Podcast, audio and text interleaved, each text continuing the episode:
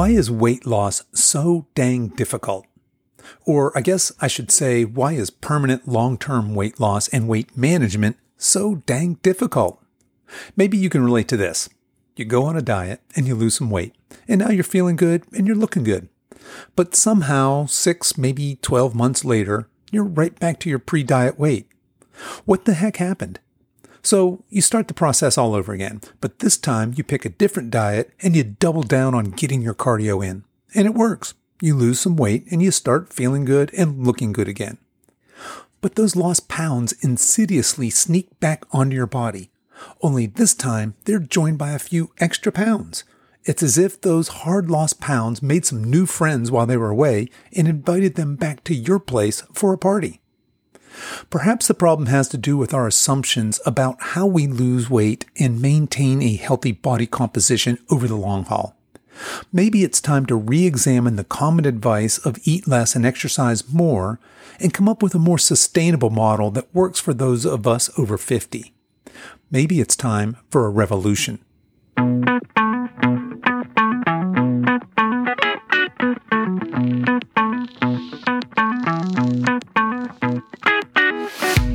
And welcome to the Over 50 Health and Wellness Show. I'm your host, Kevin English. I'm a certified personal trainer and nutrition coach, and my mission is to help you get into the best shape of your life, no matter your age, so you can show up in the second half of your life as the healthiest, strongest, most vital version of yourself.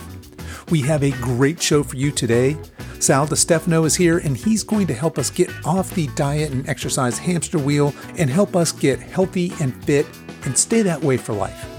But before we get to today's episode, I want to let you know that this podcast is brought to you by MAPS Fitness Programs.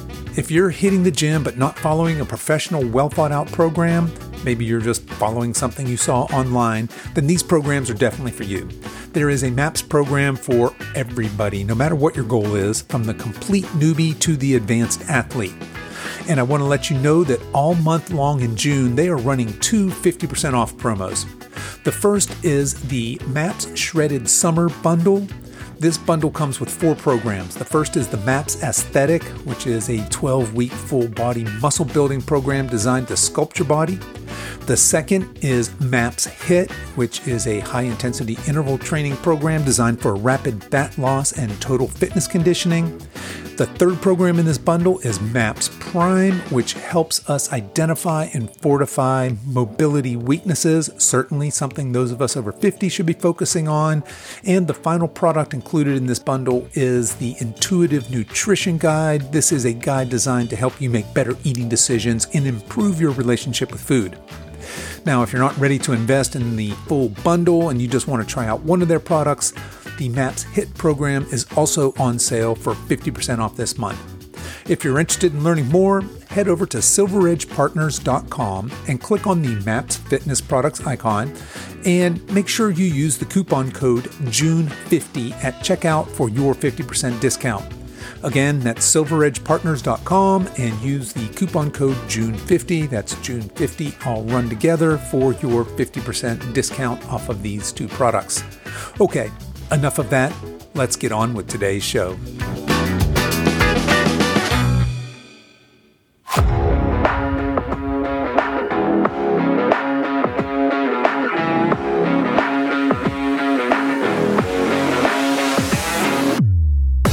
My guest today is Sal Stefano.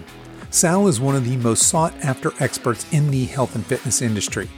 He's a founding member and host of the wildly popular podcast Mind Pump, which is my personal favorite podcast.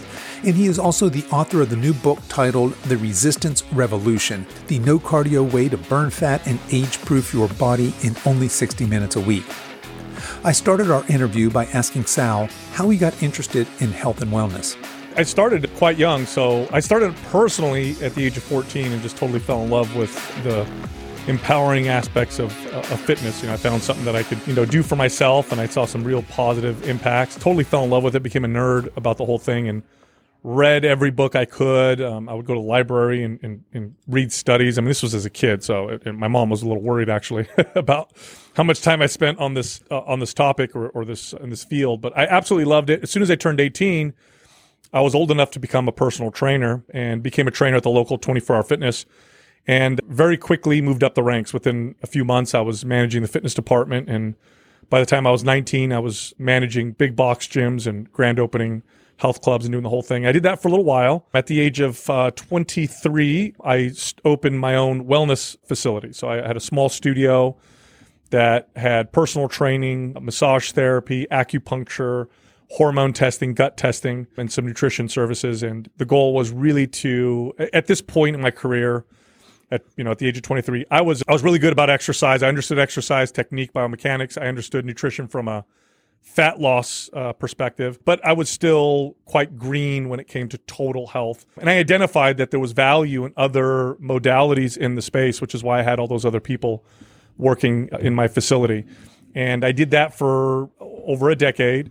Learned a lot from the incredible people I got to work with. I learned a lot about correctional exercise from physical therapists that worked in there. Learned about Eastern medicine practices and its value with the acupuncturists and learned a lot about gut testing and hormone testing, you know, the effects of, of stress and sleep on health. And it really made me much more well rounded, at least to the point where I understood that health was multidimensional. And I really honed in on trying to perfect the application of fitness and health from the perspective of forever or for, in the context of forever, meaning I had identified probably five years into my career, maybe less, that losing weight um, and getting in shape was not the problem. It was staying in that in that state, right? How do you know millions of people lose weight every year, but the vast majority, it's you know, north of eighty five percent, gain it back in a very short period of time. And if, I think if you extend that timeline out long enough, you'll see it's closer to ninety five percent. And so I I really tried to figure out that problem. It's like okay, how can we keep people here? what can we do to, to, to get them to maintain this a good relationship with exercise and nutrition? That's what i focused my career for for that entire time. And i figured a few things out. While i did that i, I one of my clients who's now the producer of mind pump doug he approached me and asked me if i ever wanted to put something together to promote online because he had some online marketing experience. And so together we created the first maps workout program, which we we now have many of them through Mind Pump. And then through that process, I connected with my co-hosts Adam and Justin, and we started the Mind Pump podcast about seven and a half years ago, and really with the same goal that I had when I started as a trainer, which was to just help as many people as possible, and to really solve this this problem, this health issue that these chronic health issues that plague modern um, societies. And you know, with the podcast, it, it, we were able to reach more people and what you heard on the show early days was were three hosts with no media experience whatsoever. So it's very, very rough and, and raw. But what we did have was the experience of communicating. So my co-hosts Adam and Justin also very experienced in the in the health space, similar paths and very similar passion for helping people. And you know, there's what do they say? There's uh, many paths. You know, go up to the top of the mountain. I guess something along those lines. So all of us through seeking trying to figure out how to solve this issue came to a lot of the same conclusions. And when we met, we decided to start a podcast. It would reach a lot of people, and we thought it could make a big impact. And then who knows, maybe it would turn into something real big. Well, it did. It resonated with a lot of people, even those early days when we were terrible on the podcast. And uh, about a year in, we did it full time. Uh, and that's what I do now. I've, I've mainly host the podcast. We have other media channels trying to use new media to reach as many people as possible to counter the poor messaging and bad information that really is uh, dominant in the in the fitness, health, and diet space. The goal is to try to sell uh, the right information better than they sell the wrong information, which is, believe it or not, I mean, that's no easy feat. You know, I'm competing with someone who says, you know, take this diet pill or you know, yeah, follow yeah. this diet and lose 30 pounds in 30 days, and here I am saying you know, if you do this right, it'll take you a year and you have to change behaviors and do all this other stuff. So it's it's not easy, but I think we're making some headway. The show's quite large now. I, I start to see I'm starting to see a lot of coaches and trainers start to change their messaging, and I, I feel like we've influenced that somewhat. You certainly have. I'll, I'll jump in here real quick and just say my listeners probably have heard me say before, Mind Pump is my favorite podcast, right? So when I found you guys, it was refreshing because it was counter to a lot of what we see in the fitness space, right? And I think I read somewhere that your mission early on was to shift the direction of our fitness industry from this aesthetic sort of insecurity based industry or fear based industry or guilt based industry more to one of self love and self care, right? You guys certainly have made a big impact in that way. And yeah, yeah no, no, a hundred percent. I, you know, the, the, the, and you know, the fitness industry, like any industry, an industry that, that in order for it to continue to operate, it has to generate revenue, right? So for people to continue to produce content and products and workouts and exercise equipment and gyms and all that stuff, they obviously have to produce revenue in order to make that happen. It is an industry after all. And that's not necessarily, you know, there's nothing inherently wrong about that. But what it does do, especially when an industry is new, which the fitness industry at large is relatively new. It hasn't been around like the food industry has for 100 years, but we can get to that as well. It's been around for at large maybe 30 years and really only really gotten really massive for the last maybe couple decades, you know, since the 90s. And the problem is, is that it's really easy to sell products through encouraging people to hate themselves, right? Yeah, through yeah. talking to their insecurities. In fact, you'll hear people talk about this when they're teaching, you know, how to sell a product. They'll say, you know, find the pain points in people and, and focus on that, right? Because that gets people to, to make a decision. Well, the pain points with people when they're thinking about doing something about their health typically revolve around feeling inadequate, insecure, ugly, you know, fat, skinny, you know, you name it, right? So it's this kind of negative, you know, mindset. And so the fitness industry honed in on that. And and it's a very people are very motivated in a very short period of time through hate. And so that's the other thing that the fitness industry focused on was this hype and motivation and inspiration. You know, when when you look in the mirror and or you see a picture of yourself and you finally say, That's it, that's enough. I'm I'm too I'm too fat or whatever, right? you have this like temporary state of like uh, self hate motivation. And so the fitness industry grabs onto that and, and you buy their products. And it's very effective in the short term. And it's much harder to sell the right message. You have to understand how to do it. You have to have more skill and more experience. And so that's just the way it's been. And so when you look at popular fitness media, I mean, it's no wonder people have the wrong idea. It's no Yeah, wonder yeah. people think that an effective workout means that you need to crawl out of the gym or you need to be almost dead, right? You hear people say all the time, "Oh, what a great workout." What do you mean? Well, I almost threw up. Well, that's Right. that's right. not a great workout, right? Nope. It's it's no wonder people think eating right is not a trade-off for something better, but rather a sacrifice for something worse. Like, yes, you know, I've heard so many people say, oh, I, I stopped eating right or I stopped my diet because I just want to enjoy my life. What a strange thing to mm-hmm. hear. You know, nothing will improve the quality of your life in all aspects. Okay. And I'll argue this all day long, and I have the data. The data is very clear. Nothing will improve the quality of your life like being healthy. There isn't Right. anything in your life that that improving your health won't improve. Mental health, obviously physical health. You'll have more energy, you'll be more productive. Studies show this quite clearly. You'll be more innovative. You'll um, make better choices in the market, which drives the market to be healthier as well. You're less prone to anger and anxiety and depression. So it's got tremendous benefits, and yet people say I stopped because I wanted to enjoy my life. Well, something went wrong there. People understand it the wrong way or applying it the wrong way, and that's you know what I'm what I'm trying to fix. And it's a big ship, so it's hard to steer and turn, but we're making a bit of an impact. And I, and I talk about this, and I like podcasts because they're long form. This is not something that I can communicate in an Instagram post or a picture or even a, a single article. It's a conversation. I know this because I, I train people for so long. This is a conversation, and, and what we're trying to do is change fundamental behaviors and understandings. This is not a this doesn't happen overnight. Epiphanies are quite rare. It's a bit of a long process.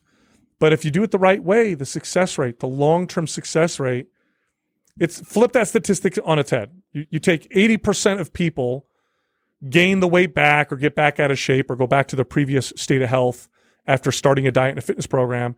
If done the right way, that statistic, in my experience, flips. 80% are successful long term. 80% find long term behaviors and, and develop a good relationship with exercise and nutrition. What does that mean? What does a good relationship mean? Well, you don't need to rely on motivation and inspiration when it's something that you truly understand and truly value, where you truly feel and understand how it's impacting your life in a positive way. And and that's sounds simple. It's not. It's actually more complex than the way I'm making it sound. But ultimately, if we can get people to that point, it'll be something that people will do and they'll do on a on a relatively consistent basis. So, you know, so that's that's essentially it. Yeah, and you're you're dead on there that it's it's tough, and I, I can see the appeal for the consumer. Right, drink this fat loss smoothie every night before bed and drop thirty pounds in thirty days. Sounds a whole lot better than what maybe somebody else like you and I are pitching, which is okay. Hang on, what we want to do is fundamentally change your relationship with yourself, your body, your nutrition, your exercise, your lifestyle, and what that really means is you changing some behaviors, making small steps, right? We're not trying to build the, the Rome in a day or anything, but making these small lifestyle changes that are permanent. And it's coming from a place, to your point, not from security or guilt or hate, but from a place of self love and self respect, self care. And when we flip it around that way, I think you're right. That's how we get that long term success, that long term body that we're looking for, that long term health that you were talking about, the improved, uh, reduce stress, will improve libido and, and mood, we'll have stronger bones, be more mobile, etc. Yeah, we so, it, all those things, and I, I, think we need to give people more takeaways because I, am pretty sure most people have heard this, right? They, have right, heard the right. benefits. Yep. So that's not new, but what's what will be new is the approach. And I do think we need to give people some takeaways. And here, here's a couple that I like to communicate to people. One is you should feel better after your workout than you did before your workout. Yep. This, for yep. some people, this is revolutionary because people think that they should feel worse at the end of the workout. They think that they need to feel like they got beat up or or took a beating. No, that's that's not how it works. Now there are occasions where the super hard workout that tests your mental capabilities or your your perseverance might have value. Those are so rare though. And really those are more applicable to uh, high level athletes or extreme performance. For the most part, you should at the end of your workout feel good. Like you should finish and be like, "Man, I have more energy." And you, in other words, you should look forward to how you feel at the end, not the exhaustion and the death and the okay, because that means you did it too hard. Exercise needs to be applied appropriately. You know, a lot of people don't realize that exercise is a stress on the body. And this is what signals the body to get stronger, to become more fit, to improve its health. Okay. If that stress surpasses your current body, what I mean by your current body is the context of right now. Okay. If that stress surpasses your body's ability to adapt, then all you're doing is beating yourself up. All you're doing is causing more damage uh, to yourself. Right. So, what does that mean? Well, if you're if you're not exercising now, then it doesn't take much to get the ball rolling. Let me use another example of, of, of what I'm talking about, maybe to illustrate this a little better. Right, your skin's ability to darken when exposed to the sun is another adaptation process. So if you if you expose your skin to the sun, it gets the it gets the stress of the UV rays, and then what your body does is it, it, it adapts by darkening your skin so that your skin can handle more sunlight tomorrow or the day after. Okay.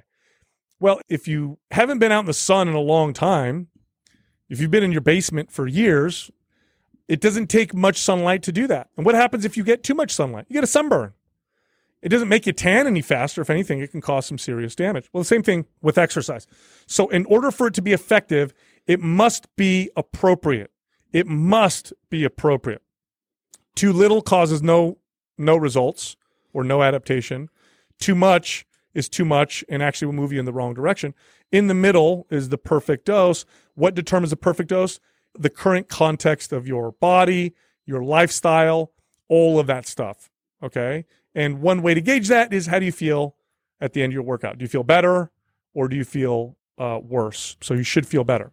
Uh, here's the second part. We're talking about self care and self love, and and you know that's how we should approach exercise. Well, you have to view it that way. Because if you go into your workout thinking, "Oh my gosh, I'm so fat," or uh, you know, I, I I can't believe I got myself to look this way, and I'm going to go just beat myself up. I'm going to go get this weight off.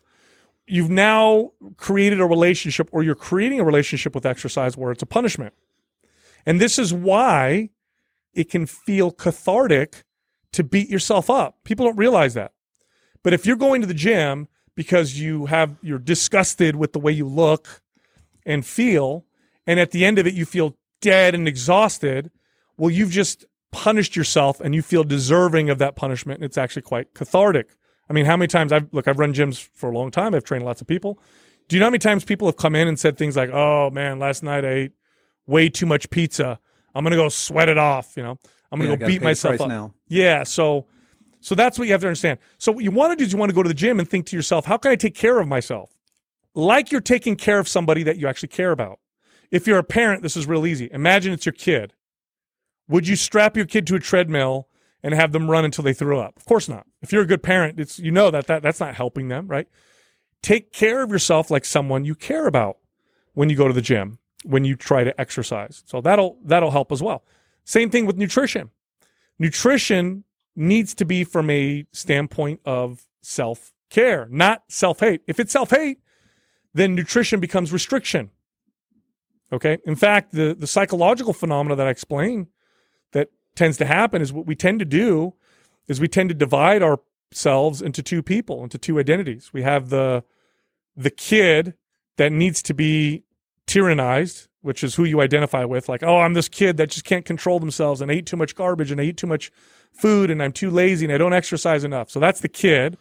And then what you do is you split off and create the tyrannizing adult or dictator who says, you need to not eat that cookie. You need to go work out, right? So Yeah, next thing you know, you're you know you're at a party and somebody offers you a slice of pizza and you got the kid and the dictator people living inside you. And what do you say? Oh no, I can't have that slice of pizza. What do you mean you can't? Who says you can't? You said you can't. Who's that you? That's the dictator. Who's the dictator talking to? That kid that needs to be needs to be told what to do. It's no wonder we rebel at the end of that process. I mean, nobody is going to live under that tyranny forever. At some point, you think to yourself, like I said earlier, I need to just live my life. I need to just enjoy my life. Right. And Yeah, so, what do you Power is not going to get you through the rest of your life, is it? no? And so, what do you do? You don't have one slice of pizza. You have a whole pizza. Why Right? not? Yeah. What does that look? Uh, Yeah. Why did we do that? We rebelled. Rebellion. If you have look, if you have kids, you know what rebellion looks like. It doesn't look like a little bit. It looks like a lot. You go in the opposite direction, but in a big way, right? Right. So it's what Yeah. we're doing to ourselves, right? What you want to do, and if from a self care standpoint, and there's more to this, and it does take uh, some time, but you want to get to the point where you're at a party and someone says, "Would you like a slice of pizza?" and you say, "No, thanks, I don't want it," or "Yes, I think I'll have a slice of pizza." Right? What determines whether you have it or not? Well, it determines is what part of your health are you feeding? How are you taking care of yourself? I'll give you two scenarios. One scenario, which is the more common one, which will happen more often, is well, pizza's not good for me health. It's not good for my health. It's not good for my my body. It's not going to make me feel very good. It's not good for my physical health, my mental health, whatever. So I no thanks. I don't I don't think I want it. By the way, this doesn't mean you don't identify and acknowledge that it's probably going to be a lot of fun to eat that slice of pizza. Just like I could say with all honesty, I've never done this before, but I can say with all honesty that I'm pretty sure doing heroin is going to feel really good. That's why people get addicted to it. Why do I not do heroin? I don't want to. Okay. So for the most part, you may say to yourself, or what you may say to this person is, no thanks, I don't want it. Now, sometimes, occasionally, the part of you that you may be feeding, the health that you may be feeding, may be the fact that you're with your friends you haven't seen in a long time and you want to bond over some pizza and a, and a, and a beer. And that's totally fine. You know what doesn't happen is the binge. What doesn't happen is the eating till you hate yourself type of deal. You have a slice or two and you feel okay. That's the balance that you know that people um, are looking for. And there's there's definitely steps to get there, and we can talk about all that. And we can definitely talk about the most effective ways to utilize your time in the gym and the most effective ways to create that balance with nutrition. But what I'm trying to do right now is paint what a good relationship with exercise and nutrition look like. Now imagine if you're watching or listening to this that you're in that state of mind, right? Guess what happens? It's a stress-free life where you actually yeah. eat relatively healthy, you stay relatively active, and it's not this battle or this stressful situation like a lot of people experience when they go on a diet or start exercising. And then you say to yourself or to somebody, hey, why do you exercise and, and why do you, you know, for the most part, eat right? because I want to enjoy my life. Yeah, full circle back to that enjoying my life as opposed to I'm giving up on this horrible diet, this obnoxious thing I'm supposed to do, or this, this right. grueling workout that I despise. I'm giving up on it so I can enjoy my life. You've just flipped that script completely on its head. So you had mentioned the best way to get there, and I definitely want to go there, but let's set the stage here. So we know that today 60% of Americans have a chronic disease, 40% have two or more. Half of us are on prescription meds. I think it's north of 70% now, or overweight, obese, or morbidly obese. And one of my recent guests on this podcast noted that we that's become normalized. We're no longer shocked when we hear these kinds of statistics, right? This is our new normal. And I think we've you've just described pretty well kind of why this is, right? I think that the health and nutrition, exercise and nutrition industry has let us down a little bit. So, Sal, if if I'm getting well-meaning advice from my doctor, because I go in and say I've got I'm overweight, I've got pre pre-diabetes, my cholesterol is up there, and going to put me on meds, the doctor's liable to say something like, "Hey, you should eat less and exercise more." A very vague prescription, but very often the way that is applied is kind of like what we were talking about, right? It's going to be let's calorie restrict, and hey, let's get you on that cardio machine, get on a treadmill, let's do a stair stepper or something like that, right? What's wrong with that system? Because clearly it's not working, not in the context we're talking about for long term change. No, it's it's it's it's far more complex than that. We're we're not. So here's the deal: humans are we are behavior based creatures. Okay, we'd like to think that we operate through pure logic, you know, objective logic but it doesn't work that way. I mean, obviously, right? We're yep. we're we're behavior based. So so okay, uh, logically, move more, eat less. Yes, that must work. You know, here's your health, and here's what it's going to be if you do this. Well, it obviously, doesn't work because we're we're totally disregarding the fact that we're uh, behavior based animals. And I do want to make this comment about obesity. Contrary to popular media, nothing and this is now this is for the people who may be in the fitness and health space who are watching this, okay? And maybe people who aren't might find this interesting, but it's very true. And I'll challenge anybody to to dispute this, but nothing threatens modern societies like poor health, like obesity and the poor health that results from it. Nothing. Nothing comes close. Nothing kills as many people. That's a fact. Right. Nothing right. Causes as many chronic diseases. That's a fact. Nothing contributes to poor mental health as much as obesity and and the poor health that follows. That's a fact. Nothing results in less innovation and less productivity than our poor health. We act differently. We make different choices. We view the world differently. Remember, our bodies and our brains, because our brains are part of our bodies, which then extends to the mind a bit, right? Our bodies, brains, and minds are filters for the world around us.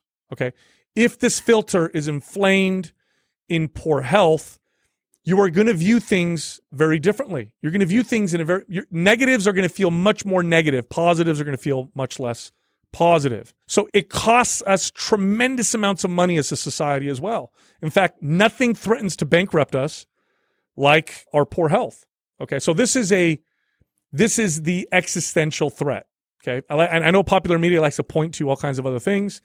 But if you look at the numbers, it's actually that right there. So this is a big problem that we need to tackle, and we've been doing um, a terrible job. Okay, so let's talk about the move more, eat less advice. I mean, that's like somebody coming to me saying, "Hey, I'm bankrupt." And I, I, I'm having trouble feeding my kids and paying my bills. And then I say, oh, you know, save more money, make more money, save more right, money. Right. Well, okay, thanks, Einstein. There's more to that, right? yeah, yeah. Than, than, just doing that. So so let's talk about that for a second. First off, let's talk about the burn calorie model with exercise. Let's tackle that first. Right, right. So it is true that in order to lose weight, we have to we have to create what's called an energy imbalance. Okay, so what does that mean? That this is a law of thermodynamics. So this is a law of physics. You can't get around it. What it means is you need to burn more than you take in, or to put it differently, take in less than you burn.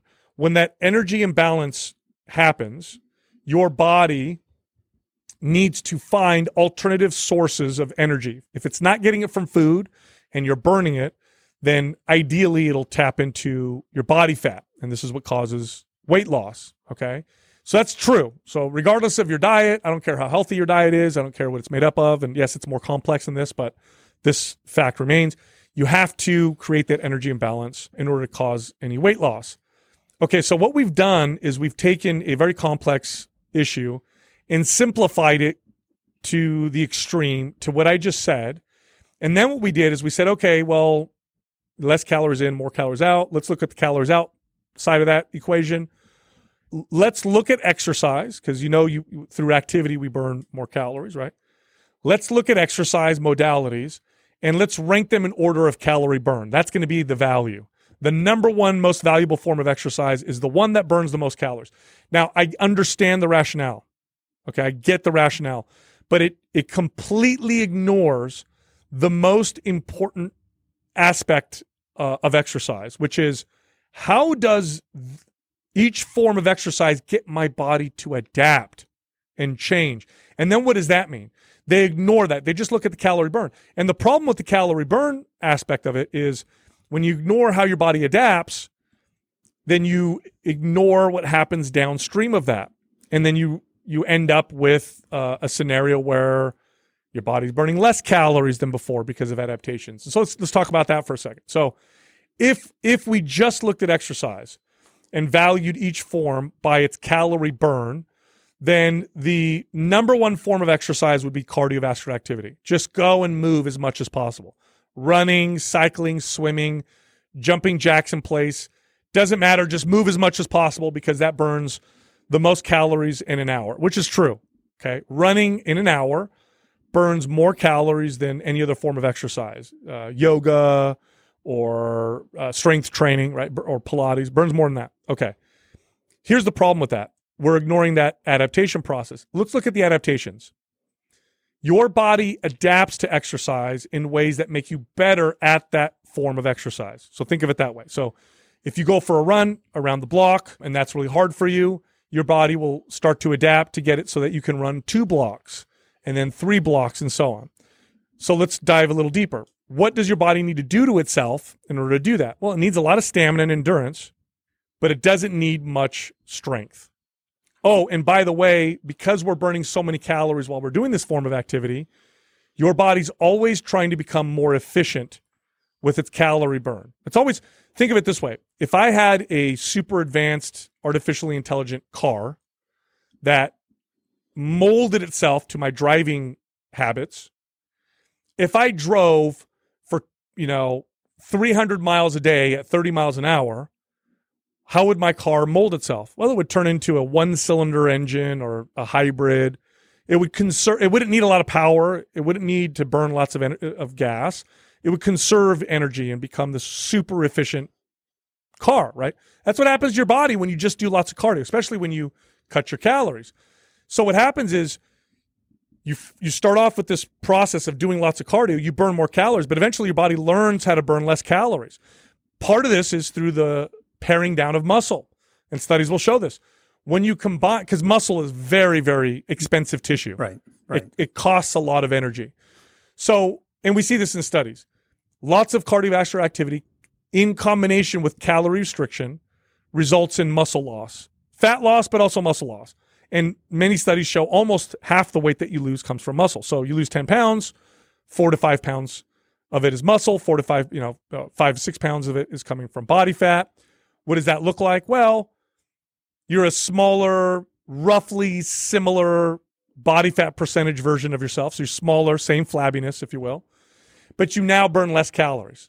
So now your body's learning to operate on less calories. So you're saying we're metabolically adapting by slowing our metabolism with this constant cardio. With this constant cardio in combination with calorie restriction. With the calorie deficit, right. Yeah. So what happens is you you lose some weight and then you plateau. So it's like, right. oh my God, I lost 10 pounds. Nothing is happening anymore. What do I got to do? Oh, I know. I'll cut my calories more. Yeah. I'll yeah. do more cardio. And then I lost another five pounds. Oh my God, I plateaued again. Oh, I guess I got to cut my calories more, do more cardio. This is this unsustainable approach. Okay. Great. You lost 30 pounds, but now you're doing five days a week of activity and you're eating 1,200 calories a day. Okay. Now, not really lifetime sustainable, is it? No, not when you live in modern societies. You're surrounded by easily accessible food, we and we'll get to nutrition here in just a second, but you know, we do so many things with food. We celebrate with food, we have meetings with food, you know, I have access to all kinds of different ethnic varieties of food. You know, so I'm going to survive off 1200 calories for the rest of my life and have to do 5 days a week of of exercise and I'm not a fitness fanatic. Now I can do it because I love fitness. It's my career. Most people, I'm going to tell you this right now, most people if they do a damn good job of developing good behaviors will develop a consistent 2 to 3 day a week routine. We're not going to get them to do 4 or 5 days a week. It's not going to happen. They're not fanatics. And right, that's okay. Right. That's totally okay, right? So unsustainable, not going to work. And it's no wonder people stop and then gain the weight back.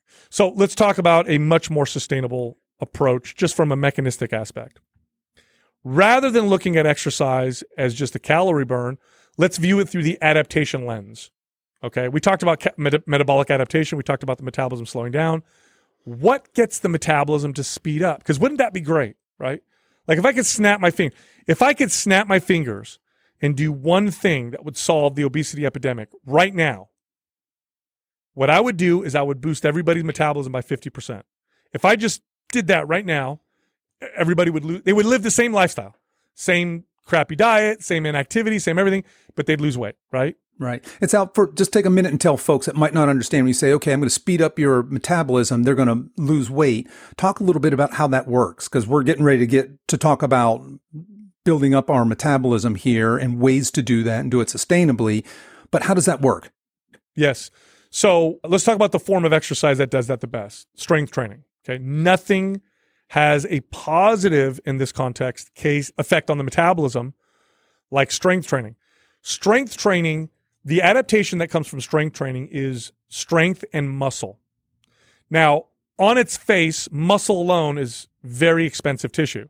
So if you have gained five pounds of muscle, you're going to burn a lot more calories because to maintain that muscle requires a lot of energy in comparison to other types of tissue in the body, especially body fat. Body fat doesn't require much at all to maintain. Muscle requires uh, quite a bit more calories.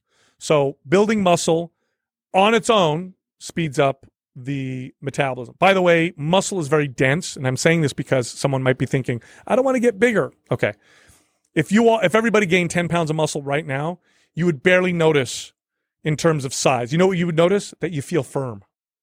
Yeah. Okay. It yeah. takes up about roughly two thirds of the space that body fat does. So if you lost 10 pounds of fat, gained 10 pounds of muscle, you'd lose about one, maybe a little less than one third of your size. Right. So think about it that way. So it's not, you're not going to get big from five pounds of muscle, but you get this, you'll feel tighter and you'll have right. a much you'll fast, look a little more defined. And you have a faster metabolism. Yeah. It also alters your hormones or organizes your hormones in a very youthful way. Okay, so and here's why. What, one of the first steps that your body takes when it's trying to adapt is it organizes its hormones in a way to do so. So if your body receives a signal through strength training and you feed yourself appropriately and it says, okay, we need to build muscle, what it does is it takes your hormones and it says, okay, guys, let's organize ourselves in a way, because hormones signal the body. Okay. Let's organize ourselves in a way to build muscle. What does that look like? In men, it's higher testosterone. In women, it's more balanced estrogen and progesterone. You develop better insulin sensitivity. In fact, nothing improves insulin sensitivity like building muscle. Nothing comes close. There's studies on severely obese individuals who lost no weight. They just gained a few pounds of muscle. And you see these incredible improvements in insulin sensitivity. And it's because muscle is very insulin sensitive. It also serves as a another storage bank for carbohydrates. So uh, you have more capability to store carbohydrates when you have more muscle. You know, growth hormone goes up, cortisol levels become more appropriate, right? The stress hormone. So you, you develop a youthful, a, a more youthful hormone profile through the process of building muscle. Does that help with fat loss and muscle gain? Absolutely. I mean, if you give men, I'll put it to this way if you just give men testosterone or men and women, if you put men and women on hormone therapy to mimic youthful levels of hormones without changing anything else in their lifestyle, you'll see them get leaner. Okay. Well, your body will do that naturally through proper strength training. Also, this is something else, and this is for people who are the who who tend to be the sticklers on on research because I'll hear people say, well, oh, you know, Studies show that one pound of muscle only gains an additional, you know, burns an additional 10 calories. It's not, it's not that simple. You have a, a range of calories that you'll burn with the same lean body mass. Okay. So without even gaining extra lean body mass or losing extra lean body mass, your body can become more or less efficient. What tells it to do to do become more efficient or less efficient? How it's signaled.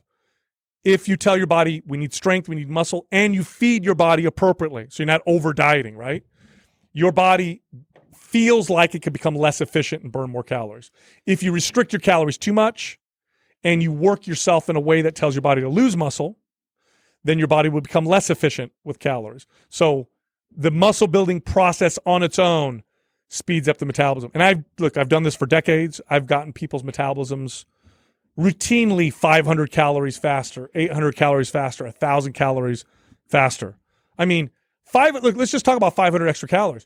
If you were burning 500 extra calories a day doing nothing else, that's equivalent to like, for most people, a two hours of of cardio activity. So imagine if you were doing, you were burning the calories of two hours of of cardio, but you didn't do the two hours of cardio, right? Right. Like yeah. how how much more sustainable is that? And then here's the other part: strength training is beautiful because you don't need to do it all the time. If the value of your exercise is how many calories you burn while you do it, well, then you just got to do it all the time because that's the value. If you don't do it, you don't get the value, right? If the value of the exercise is in the adaptation, I don't need to do it all the time. I just need to do it in a way that elicits that adaptation in the best way possible. Well, guess what? For most people, okay, I'm not talking about advanced fitness fanatics or bodybuilders or anything like. I'm talking about the average person who just wants to be fit and healthy. For most people, that's two days a week. Two days a week, a full body strength training routine. You know, if if after they do it for three or four years consistently, they can add a third day, right? That's it. More than that, not necessary. And in fact, most people will probably not benefit more from doing. There's a lot you could do with three days a week or two days a week of of proper strength training. That's beautiful. That's a wonderful. That's a beautiful prescription, isn't it? Yeah, when you're talking two to three days a week of and 45 minutes to an hour. You're not even talking about hours of work here, right? That's a wonderful so, feature of strength training. Yes, it is. And let's let's just take an example here. Let's say Mrs. Jones, she's 57 years old and she's 20 pounds overweight. She's trying to get back to her healthy weight and maybe she's lost and gained this 20 pounds by this time in her life a dozen or more times. By the time she gets to us, she's on the cardio machines five days a week. She's in this calorie deficit. When she comes in, then what you're saying is the first thing we want to do is restore her metabolism. Yeah. We're going to she wants to lose weight, but she might be surprised when we say, okay, pick up a barbell and eat more, right? Because what we want to do is to restore this metabolism. She may have heard that maybe her metabolism is broken. It's not broken. It's just adapted to what she's doing. Her body's seeking homeostasis. It says, okay, fine. If we're only eating 1200 calories and we're doing this much work, fine. We'll adapt to that. That's our new baseline. But to your point, if she's eating 1300 calories a day and we can get her to 2100 calories a day and make that her new normal, right? Her new homeostasis, get her metabolically adapted to that. Then when we put her into a fat loss phase, she's going to lose weight very quickly, right? Because we've prioritized this strength training. We've probably pulled most, if not all, of those cardio days out for her. And that's a much different prescription than probably what she's heard most of her life. Is that fair? Oh, totally fair. Uh, we're, look, we're, do you want to lose weight and gain it back, or do you want to keep it off forever? Like we have to set the stage, yeah. And we have to set your body up in a way to maintain this, and we have to consider all of those things. And what it looks like is kind of what you said, right? We're going to come in, we're going to feed you appropriately, right? Make sure you eat adequate protein. We're going to slowly increase your calories to feed the muscle that we're going to put on your body through strength training. Through that process initially, you'll probably notice no weight loss on the scale, but you will notice some body composition changes. Mm-hmm, In other mm-hmm. words, you'll get smaller because you lost some fat and built some muscle. So you'll feel different. I, I used to have clients do this all the time. It's like we we would lose no weight on the scale, but they'd come to me and be like, "My friends keep telling me I look like I lost ten pounds." Well, yep, yep. it's because you you look different, right? So so that'll start to happen, and then you'll start to see a snowball effect as the metabolism kicks in fat loss starts to happen and then it starts to speed up and then you get this scenario where your client comes to you and says this is really weird i keep getting leaner and i don't know how it's happening. I'm only right, working out a couple right. days a week and i'm eating more food and this is really strange. It's like look we're, we're working with your body not against your body. But you have to set the stage you know? It's like it's like you, it's like you want to build a house and you hire a bunch of workers and they don't do anything about they don't build a foundation at all. They just throw up a bunch of two by fours and, and a bunch of you know sheetrock. So you see a house kind of being built and you're like okay this is happening really fast. Like do you want to go live in that house? I mean you know the, the wind blows the wrong way. Um, that done, house is, yeah. is going to topple over fall. and kill you right? So you build that foundation and you and you start to do it the right way and then it builds sustainability. It, it feels better too. It feels a lot better because the other model of the pair muscle down burn more eat less it actually organizes your hormones in a, in a, in the opposite way right? Cortisol goes up. In men you see testosterone drop Yep. quite reliably because your body has to in order to get you to pare muscle down. And you start to feel worse and you're putting in a lot of time and a lot of effort and a lot of discipline to eat as little as you are. And you're just like like i said earlier i just want to live my life. I don't want to do this anymore. yeah. by the way for people who don't understand just how powerful our bodies can adapt or how far metabolic adaptation can go there's very well done studies on modern hunter gatherers so these are people that live the way we lived 50,000 years ago. There's there was one study in particular done on a tribe in northern Tanzania called the Hadza tribe. And they don't have any modern technology. They don't have phones and electricity and they hunt by the way we probably hunted where they'll you know, they'll stalk an animal, they'll throw a spear at it and then run after it for 8 to 10 miles until it gets exhausted. So that's a lot of activity. They're gathering, they're moving way more than we are. And scientists went down and they said, let's figure out how many calories they're burning every day. And they used very sophisticated metabolic uh, testing. So there was no estimates. They literally were able to measure their metabolism. And what they found was that the Hadza tribes people burned roughly the same amount of calories as the modern, you know, Western couch potato. Why? Because we would have never survived in nature if our bodies just allowed us to burn 10,000 calories. We wouldn't be able to find 10,000 calories worth of food. So what type of activity the Hadza, you know, what do they, what do they do most of the time? Lots of cardiovascular activity. And they don't eat much because food is scarce. They're hunter gatherers. So their metabolisms, even though they're doing all this activity, they're not burning more calories than we are. Now, I'm not saying that they're not healthier. They're definitely healthier because their activity and the types of foods that they're eating. But I'm talking about from a metabolic standpoint. So it can adapt. And I've seen this many times. A very obese individual comes in, they're doing, look, there was a study done on the biggest loser contestants. So for anybody who's not familiar, this is a, a show, it's quite popular. They take very obese individuals, and the goal is to see who can lose the most weight. And they beat the crap out of them. They do tons and tons of activity and mostly cardio or cardio with weights. They restrict their calories. Well, when you follow them after the, the show, you see that these people's metabolisms are down to a crawl 1,200 calories a day they got to eat to maintain it. They got to do all kinds of activity, right? Because they started out the wrong way. So it's no wonder we fail.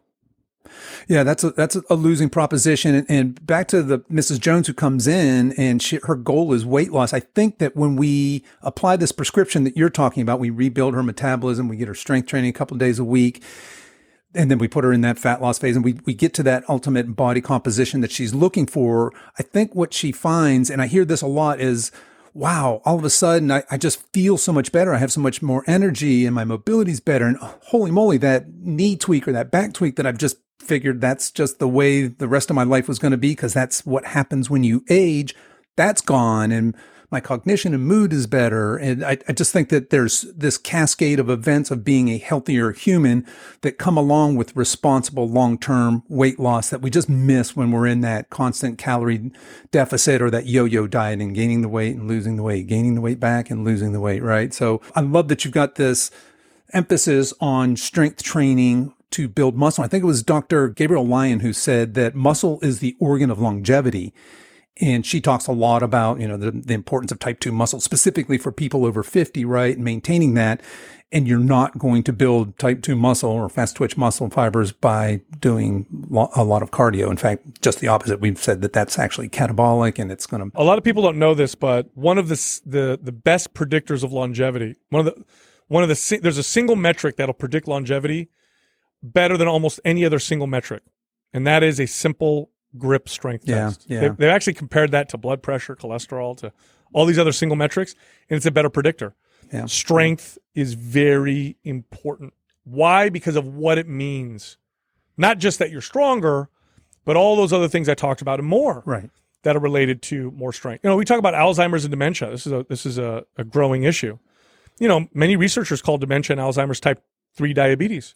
Yeah, I've heard that. And we know that when we put people who have Alzheimer's and dementia on a ketogenic diet where we completely cut out carbohydrates, we see this kind of temporary improvement in cognition. Now, it's not a cure, it's kind of a band aid, but that's because their bodies have really not been utilizing glucose or been able to utilize it very well. So you develop these kind of issues. In fact, strength training is one of the only non medical interventions that's been shown to stop the progression of the beta amyloid plaque that build up that results in or that causes that we think causes the symptoms of Alzheimer's. Why? I talked about it earlier. Insulin sensitivity, tremendous improvements in insulin sensitivity just from gaining a little bit of muscle. You don't need to look like a bodybuilder. You don't need to be extreme. It's really just some, and it makes a, a, a, a tremendous difference. And again, you don't need to do it much when you want to reap those those benefits. Now, I know it's more complex than what we're talking about. There's more kind of moving pieces, but I do want to say this, and I think this helps people understand that what you're doing is first off, you need to apply it appropriately. Okay, so don't get stuck in the more is better mentality. More is not better, more is worse. The right amount is best. So remember that first off. And, and of course, your fitness level, the context of your life is what determines that. Am I overstressed? Did I get good sleep, bad sleep? How do I feel? And how fit am I and experienced am I? That'll help dictate. By the way, you should not be sore after your workouts. I know this people are minds are getting blown right now, Right, but right. a little bit of soreness is fine, but getting really sore means you over. So I don't care what you did. I don't care if you only did one set of body weight squats. If you got super sore, it was too much. You, you, you overdid it for your body.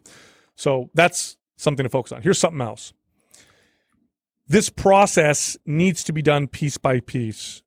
And the the path looks a little different from person to person. So here's how you tackle that.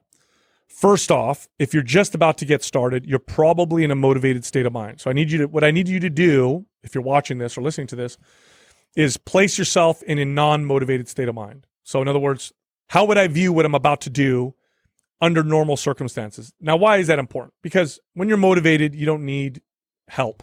Like I've never had to tell somebody to eat, you know, eat right or be consistent with exercise when they're motivated. It's when they're not motivated. Why is this important? Because nobody's motivated all the time. It's a state of, you know, I guess you could compare it to like happiness or sadness or, you know, uh, it just, it, it comes and goes. So if you rely on motivation, then what'll end up happening is you'll work out sometimes and you won't. You'll eat right It's sometimes. a fickle friend, to be sure. Yeah. So take yourself out of that state of mind and, and ask yourself the following question What change can I make now that is challenging? It has to be challenging because otherwise it won't have any meaning to you, but realistic forever. So, what can I do now that is going to is going to be a little challenging, but I also feel pretty confident that I'll be able to maintain for the rest of my life. That's where you start.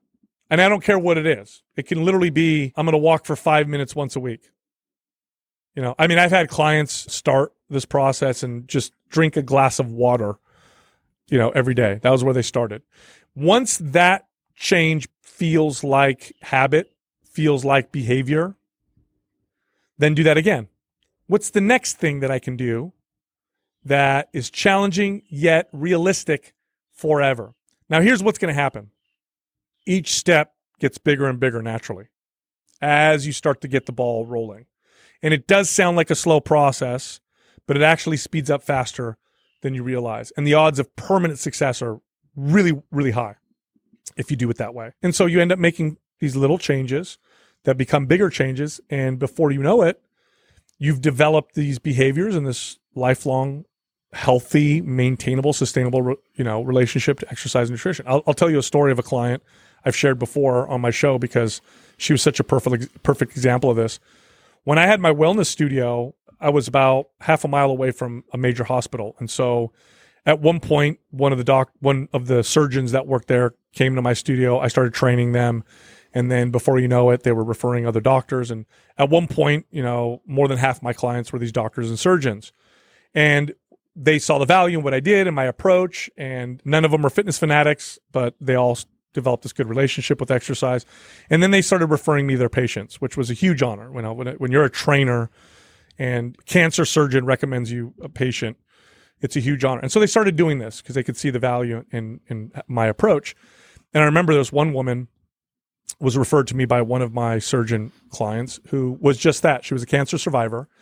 And this doctor kept telling her, Hey, you got to see this, this guy. He's a trainer and he does a really good job. And so finally, this woman walks in and literally says, Dr. So and so recommended me. I don't want to be here. So mm-hmm. here's, before you say anything, here's what this is. These are going to be my, these are, this is my standards here. These are, this is my, what I want to do Here's with the this. ground rules. Here's my ground rules. I'm not going to work out more than one, one day a week with you. I'm not going to do any exercise on my own and I'm not going to change my nutrition.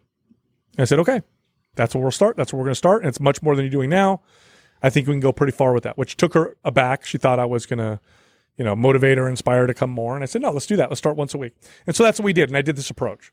What's one change you can make that's challenging yet realistic forever? And we started that way. And it started with one day a week with me. That's where we started. Then slowly she came to me and she said, Hey, Sal, can you show me like an exercise or two that I can do on my own at home when I have time? Now, I knew this would eventually happen, but I hide my excitement. I don't want to act shocked. So I'm like, absolutely. Let me give you these two exercises. And then she did that. And then she came to me and she said later on, Hey, Sal, do you have room in your schedule to see me another day a week? Yeah. Absolutely. Let me check. And she came and she saw me twice a week. And then, hey, Sal, can you give me three more exercises that I can do on my own? Absolutely. Let's do that. And then, you know, I know I don't, I, I told you I did, I like, I was really hard about not wanting to touch my diet, but, you know, I think, I, I think I might want to reduce my sugar. So do you think you can help me with that? I said, absolutely. Let's start with this. And then give her some, some ideas. Well, anyway, over the course of two years, this woman became a fitness fanatic. Literally became, she loved it. Yeah. This is, yeah. she hated it. She hated it when she first started. Couldn't stand it. Literally tried to talk me out of training her when she first came in. But through this process, and by the way, I'm still in touch with her. She still does it regularly. So this is now, uh, I don't know, this is maybe 13 years later. But yeah, she, she slowly applied this process. And over the course of two years, got to the point where she was exercising you know, relatively regularly, five days a week. Two or three days a week were really structured. The other two, th- three days a week were just mostly, you know, doing hikes and stuff like that. Her diet really became much better. She reduced her sugar intake, increased her protein intake, and the the changes were profound. But what was most exciting was that they were permanent. They were permanent. This is something that she's going to do, and she loved it. Yeah. She yeah. loved it. So that's the that you want to have, and you want to do it that way, and that's the only way it's going to work forever. There is no don't wait for the epiphany. You know, so many people have these crazy events happen where they have a double bypass surgery or this crazy health scare. Yeah. And that Yeah. doesn't work to get them the to. Yeah. and that doesn't work to change their you know, I know people who smoke cigarettes after you know, having fought After cancer. having cancer, or, yeah. Right. So don't wait for that. It's not going to happen. What I'm talking about is the way and understand that you are a behavior based, emotional uh, human. So you have to work with that and slowly work with that. And again, there's a little more that goes into it. Like I'll, I'll give one nutrition tip, just one, because nutrition can be a little complex, but I'll give one that I think helps a lot. There are general rules that are true in nutrition, but there's so much individual variance that we have to consider what food means to you, when you tend to overeat, what causes cravings, and how you feel around that, and that kind of stuff. And one thing that can throw a wrench in all of it is if you eat foods that are engineered to make you overeat. It is very hard to go through this process if you're eating foods that have literally been engineered to have drug like effects on you. So, one thing you can do that will help is to avoid heavily processed foods. Not necessarily because they're inherently less healthy, although they are for the most part, but rather because they most of the money and research that goes into those foods goes into the science of how to make them so irresistible Right. Right. that you literally overeat them. Okay? And studies show this. Heavily processed foods result in about 600 more calorie consumption on a daily basis, which is huge. That's huge. Right. Yeah. So- add that up over a week or a year for that matter. I'll, I'll illustrate it further. Okay. If I took five large, plain, baked or boiled potatoes, plain, no salt, no butter, nothing, and I put five of them in front of you, and I Be said, tough. and I said, eat these in 40 minutes, right? It That's would be a tough task. I'm not sure most people could do that. ah, you gag after two or three of them. Uh, Sure. I, I can't do this anymore. You really have to force yourself. Right. If I gave you a large family sized bag of potato chips, I'm on it. which has about that many potatoes, actually has more nope. calories I because could- of the I can do that. Yes, you can. That's the power of these of these engineered foods. So it's really hard. It's going to be really hard for you to move through this process if you're constantly getting hijacked by these foods that, you know, these scientists that work on engineering these foods, they're really smart Right. and they're really right. good at what they do. So if you could just avoid those, that'll make the process much easier. Yeah, that's a great tip. And to your point, we're all bio individuals, and nutrition can be nutritional science certainly is a, a very complex subject. But one thing that applies to all of us across the board is just to avoid that those that very heavily ultra processed foods, right, and eat more real foods. All right. Well, Sal, we've talked a lot about the benefits of strength training. We've talked about why maybe that traditional prescription of eat less and move more is, maybe not in our best interest for long term health and body change. What are some great resources we can give folks? So I know at the in the intro we mentioned your book, The Resistance Training Revolution. We talked about your your MAPS programs. Talk to us a little bit about somebody listening to this says, okay, I've been doing this all wrong. I'm ready to make some changes. What are some good resources? Because, I mean, other than walking into a gym for the first time, and for those of us over 50, that can be a pretty intimidating Totally. task right there alone. What do I do when I get to the gym? How do I structure this? You've got some great resources for that. Why don't you take a few minutes and talk to us about maybe getting started with this, some kind of a program here? Yeah. So first, I want to say this: there, when it comes to what we're talking about, there is no greater, more valuable investment than a really good coach or trainer because nothing's going to match that. Having someone there who's good, okay, who can guide you along the way through this process. There is nothing that there is no book, there is no, you know, piece of information that I can share with you. No YouTube video? There, that'll right? come Yeah. close. Okay. Nothing, Nothing's yeah. going to come close. Now, if you're not ready for that, then there are some pretty good resources. My podcast, you know, obviously we're we're experienced trainers and we communicate, you know, how to approach this in like I said in very effective ways. So it's Mind Pump. We have a YouTube channel. I'm sure your podcast does this very well. I've met you a couple times and I know, you know, where you where you've learned some of your stuff and I the sources are really good, so you probably do the same thing. So those are great. When you walk into the gym, here's a couple tips that'll help. Don't go, here's one. Don't go in there to work out. I know that sounds crazy, but don't go in there to work out. Go in there to practice the skill of exercise. Okay, so that'll serve you far better, especially in the long term, than going to work out. What does that mean? That means that if I go in there, I don't think to myself, I need to work out my legs. I think I'm going to practice the skill of squatting or I'm going to practice the skill of lunging. Why? Well, if I go in there to work out, I'm, I'm more likely to overdo it, which is very common. And I am also disregarding the value of the skill of the exercise itself. A well done squat is worth a tremendous amount in terms of results and value. A poorly done squat is worth nothing more than maybe the calories you burn while you do it, and the risk of injury goes through the roof. Okay, so you're not doing much when you do these exercises in ways that are not effective. So go in there and think to yourself, I'm going to practice the following exercises. Here's some of the best ones, okay? Squatting, deadlifting, horizontal pressing, so a bench press would be good, for example. Rowing would be good. Overhead pressing is really good. Split stance exercises like lunges are really good. You know, various forms of crunches done properly can be really good. So those and those are some basic. And by the way, the ones I just named, if you just did those and you're looking for just general fitness, Sure. you're fine. You can practice those compound- for your whole life. movements, yeah. you can practice those for the rest of your life and do uh, really, really well. So do that. Do not aim to get sore. If you get really sore, you overdid it. You feel a little bit of soreness, the kind where you have to kind of stretch to identify, then you're okay. No soreness is totally fine. If you're getting stronger, if you feel like you're getting better at the exercise, in other words, your form feels better, your your technique feels better, you feel more stable, you're moving in the right you're moving in the right direction. You should feel better after your workout than you did uh, before, like I said earlier. So there there's the the exercise portion. With nutrition, just avoid heavily processed foods. That alone usually causes people lose weight by itself. Okay, that by itself does it. If you want to take another step, aim for at least half your body weight in grams of protein. If you could get your body weight in protein, even better. Okay. Why? Protein is just plain and simple. Two reasons. It builds more muscle, which we talked about earlier, why that's a great thing. And also because nothing, nothing produces satiety like protein. So if you want to get, you know, control your cravings, your appetite, that makes a big difference. Also controls blood sugar and insulin very well. Aim for the protein, that protein target and eat that first. So whatever meal you have in front of you, let's say you figured, you know, that you need to eat, let's say you're a 130 pound woman and you want to aim for, let's say 90 grams of protein, which is, which would be great.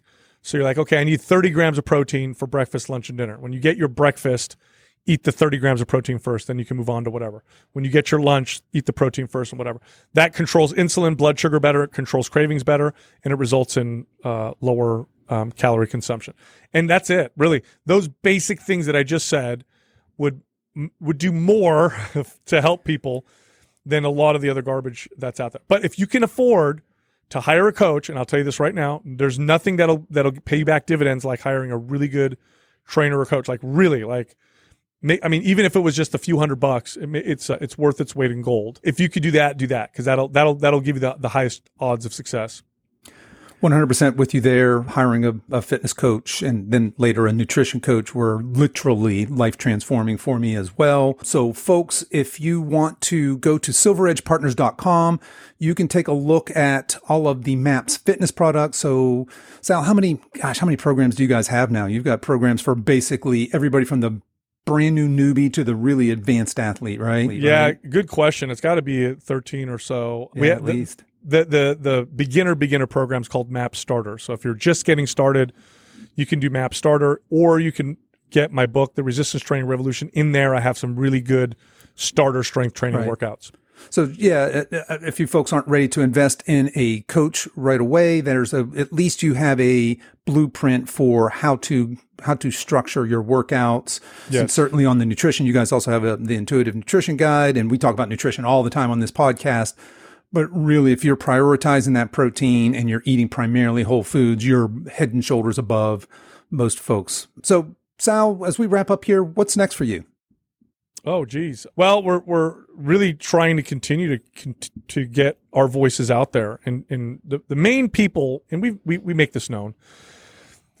The most important people that we're trying to influence are other coaches and trainers, uh, mainly because look, we were we were trainers for uh, I was a trainer for over two decades, and um, nobody impacts people in the right way in in lifelong ways like a good trainer or a good coach. So we know if we can impact coaches and trainers that the downstream effects are going to be um, absolutely profound. So we continue to try to to do that and continue to grow that. So that's really always a goal, and just really grow our voices as much as possible, and try to get other people to either follow suit or or seek out to do things in similar ways or the right ways. And slowly but surely, I think, because really the only industry that has the answers to solve these chronic health issues it's not the medical industry. They, they don't have the answers for chronic health yet. Maybe they will invent something in the future. But really, right now, it's the fitness and health space. So just continue to grow that so we can start to steer that ship in the right direction. Yeah, and for folks listening, if you're probably most of you out there are not coaches, um, you're more consumers are just interested in fitness. Mind Pump is still a, a great resource. That podcast, uh, it's daily, so you guys have got a ton of content. You can get all that you want, and I will drop. I'll drop all of Sal's contact information as well as the uh, link to the book, the, to the podcast, all of that into the show notes here. So, Sal, how can people connect with you? What's the best way?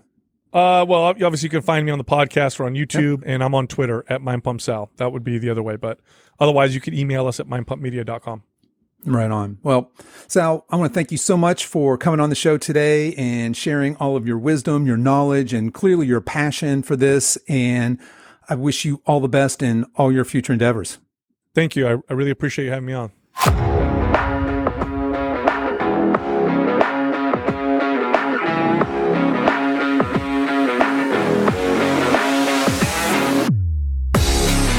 Okay, folks, that's our show for this week. I hope you've enjoyed today's conversation as much as I did. You can find all of the links to the resources we discussed in this episode over at silveredgefitness.com slash episode 124.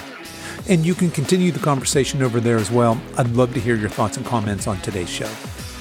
I also want to let you know that if you've enjoyed this podcast, I have other free resources over at silveredgefree.com. I just recently added a guide on optimizing your metabolism, and that's been very popular. And just a couple weeks ago, I added a guide to help you get your first pull up in six weeks. So feel free to head over there and download anything that looks useful to you and your health and wellness journey. I really appreciate you spending your time with me today, and until next time, stay strong.